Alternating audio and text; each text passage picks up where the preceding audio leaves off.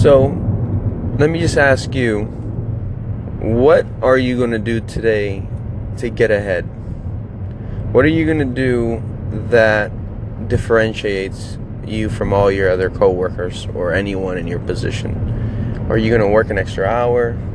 Are you going to spend more time at home doing what you love and working on that passion that hopefully is also a part of your job? What are you going to do that lets you be creative and live life on your terms? And if that answer is nothing, um, and you're happy, great, go ahead and be happy. And there's no advice or no tip that I can ever give you. But if it's something that you are eating yourself up every single day about, then go get it. Go after it.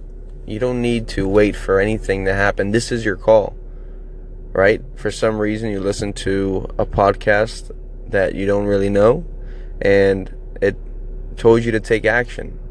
So just take action, right? It takes an hour a day for you to get what seven hours of of work on on something in a week.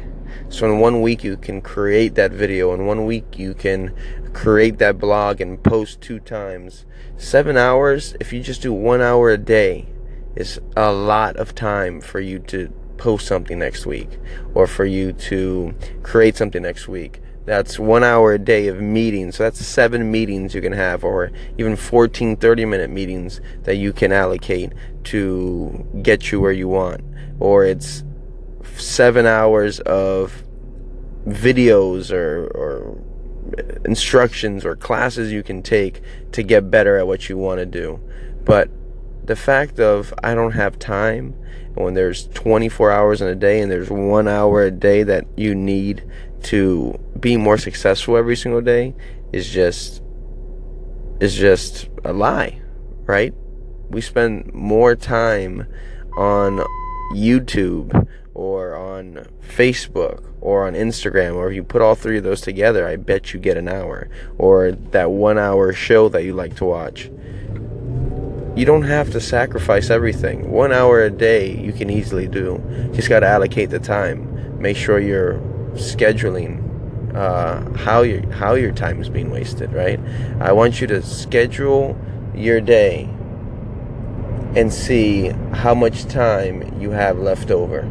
If you're someone that only has 30 minutes left over, well, then you got to do 30 minutes. But it's a thing where, and I always get a lot of my things from Gary Vee. It's if you do it, right? If you do everything you want to do in your day, right? So you you work nine hours, and you have an hour of commute. That's ten. If you sleep eight hours, that's eighteen.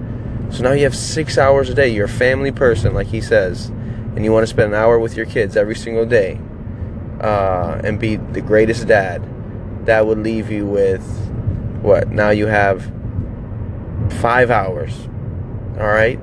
You want to eat I don't know, 45 minutes each meal. Now you have an hour and a half. All right, so now you have three and a half hours. No matter what you think, even an hour of transportation, now you have two and a half hours.